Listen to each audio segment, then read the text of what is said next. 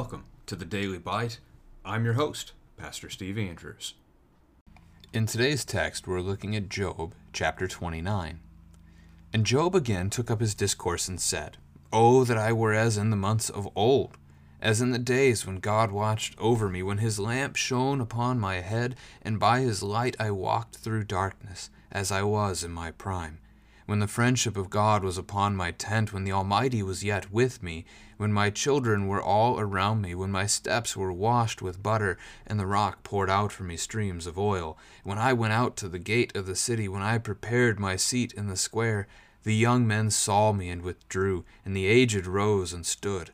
The princes refrained from talking, and laid their hand on their mouth. The voice of the nobles was hushed, and their tongue stuck to the roof of their mouth. When the ear heard, it called me blessed, and when the eye saw, it approved, because I delivered the poor who cried for help, and the fatherless who had none to help him. The blessing of him who was about to perish came upon me, and I caused the widow's heart to sing for joy. I put on righteousness, and it clothed me. My justice was like a robe and a turban. I was eyes to the blind and feet to the lame. I was a father to the needy, and I searched out the cause of him whom I did not know. I broke the fangs of the unrighteous and made him drop his prey from his teeth. Then I thought, I shall die in my nest, and I shall multiply my days as the sand. My roots spread out to the waters with the dew all night on my branches, my glory f- fresh with me, and my bow ever new in my hand. Men listened to me and waited and kept silence from my counsel. After I spoke, they did not speak again, and my word dropped upon them. They waited for me as for the rain, and they opened their mouths as for the spring rain. I smiled on them when they had no confidence, and the light of my face they did not cast down. I chose their way and sat as chief, and I lived like a king among his troops, like one who comforts mourners. This is the word of the Lord. Now, one of the things that hopefully jumped out at you and that we need to talk to our children about in a chapter like this who is this text about? I mean, Job is going on and on here, but who's he pointing to? Who's he focused on? He's focused on himself. And this is the question I would have you ask in regards to verse 20 My glory fresh with me. Who are we supposed to bring glory to. So to glorify someone is to point to them, to lift them up, uh, so that others may see them. Who are we as Christians supposed to glorify with our lives? Who are we to point to? Who are we to share with others? It's Christ. It's Christ and Him crucified, that they may know their Savior, that they may hear of His forgiveness and love for them, that they may live with Him forevermore, just as we long to live with Him forevermore. That's the goal. But look at this chapter. I mean, look at that section, verses 14 uh, through 17. I, I, I, I, my roots, my glory, as you get down to 19 and 20. This is all about Job boastful, bragging, and all done oddly as a lament. So, as we think of the, the beginning of the chapter, really the whole chapter, Job is looking back on what his life used to be like and how much people looked up to him, and he is longing for that. He's missing that and the connection in his mind is most clear in verse 5. When the Almighty was yet with me. When God was with him in Job's mind, all was going well. And now that God has abandoned him, all is not going well. That's Job's understanding of things, and that is false. And this is a falsehood that we need to unpack with our kids too, because it is a falsehood that runs rampant among the church in America. The idea that as long as we are being faithful, as long as we're doing the things that God has instructed us to do, He will bless our lives in this place.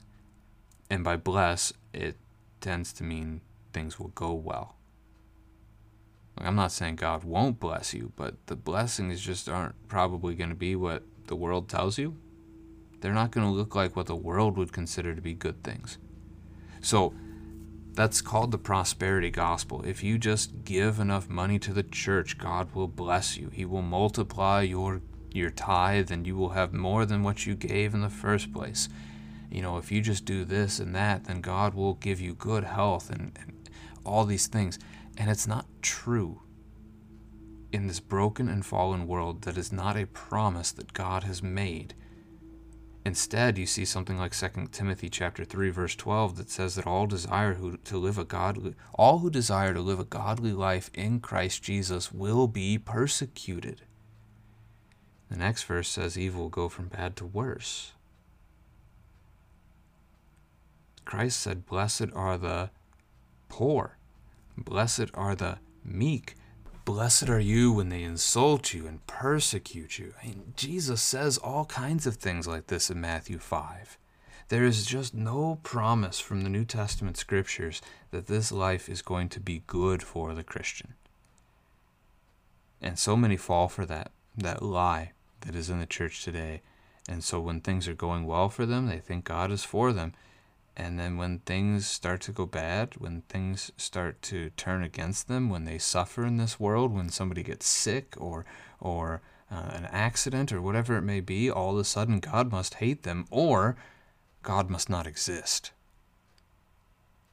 How can a good God let bad things happen to good people? Well, and there are no good people as a, a response to that one, but you get the picture, right?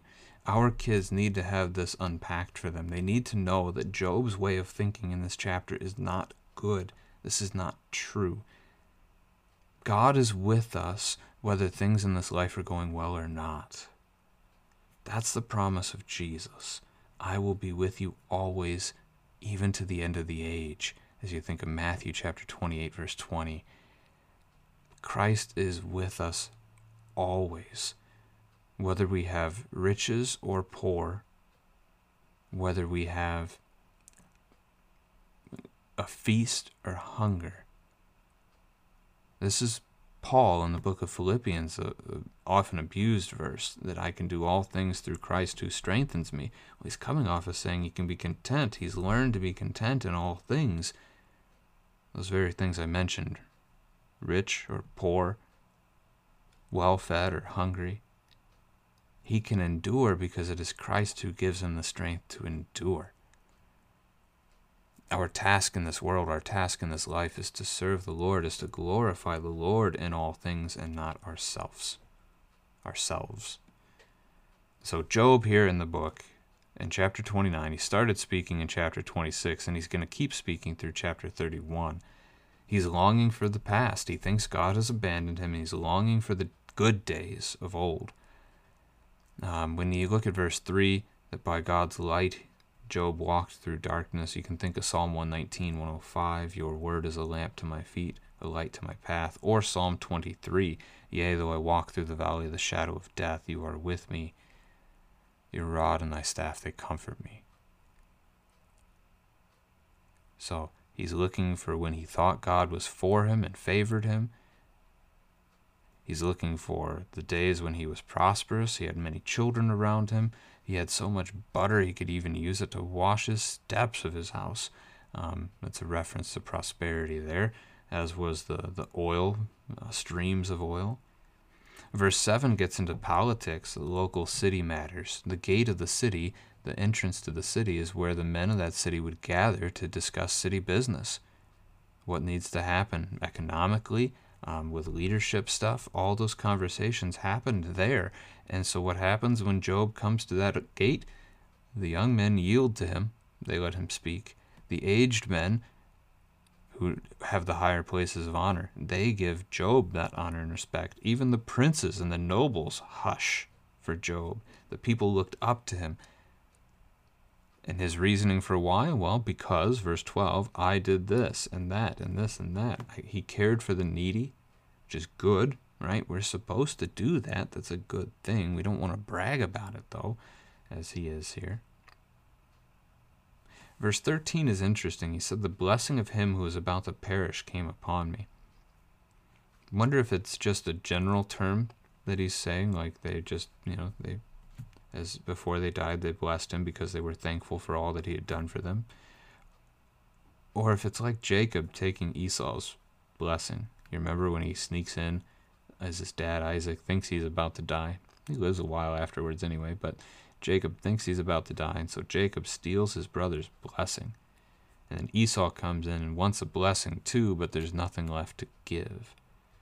Is it that kind of blessing, the actual passing on of the family inheritance in a sense? Not the not fully the inheritance, but the father's blessing upon his his offspring yet to come. Is that the kind of blessing that Job's referring to? It's hard to say for sure but that comes to mind. I put on righteousness. Well, he's putting on his own righteousness, which is a false righteousness, an empty hope, whereas we in the New Testament are told to put on Christ's righteousness, his perfection, not ours. I was eyes to the blind and feet to the lame, father to the needy. I searched out the cause of him whom I did not know. So he's even helping strangers. These are good things do them, yes. But let the Lord bless you for what you have done rather than seeking to strengthen yourself by it. Verse 17 broke the fangs of the unrighteous, so he opposed the wicked. He stopped them from doing more wickedness. Verse 18 I thought, I shall die in my nest. That's the idea. You don't hear people say it that way today, but the idea that he's going to plant himself where he is live a good long life right there. He's going to settle, right? He's going to settle down and live in that community. He's going to have a healthy life, a strong life. His word was final, right? The people waited for him. His counsel was so respected. He was the one they wanted to hear. He got the last word. And they did not speak again. Whatever Job said, I mean, they valued him that much that they did it.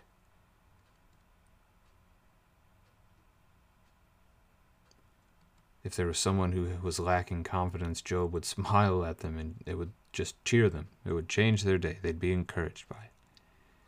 Verse 25 I lived like a king. There's a day coming when we will live like kings in paradise, as co heirs with Christ, the King of heaven and earth. But that time is not for us now. It may be that God blesses you in such a way you know, the Lord is going to take us down different paths. We have different different things that he's giving us to do.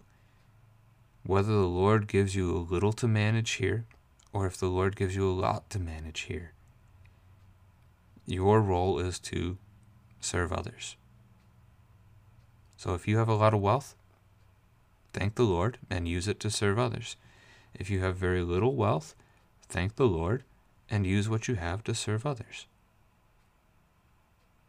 Be content with where the Lord has put you, and know that no matter how dark the days may be, Christ is with you. And even if things are going wrong in your life, it does not mean God has abandoned you. Not at all, not in the slightest. The Lord is with you, and He will rescue you. It just may not look like what you want it to look like, which is the confusion that Job has here in chapter 29.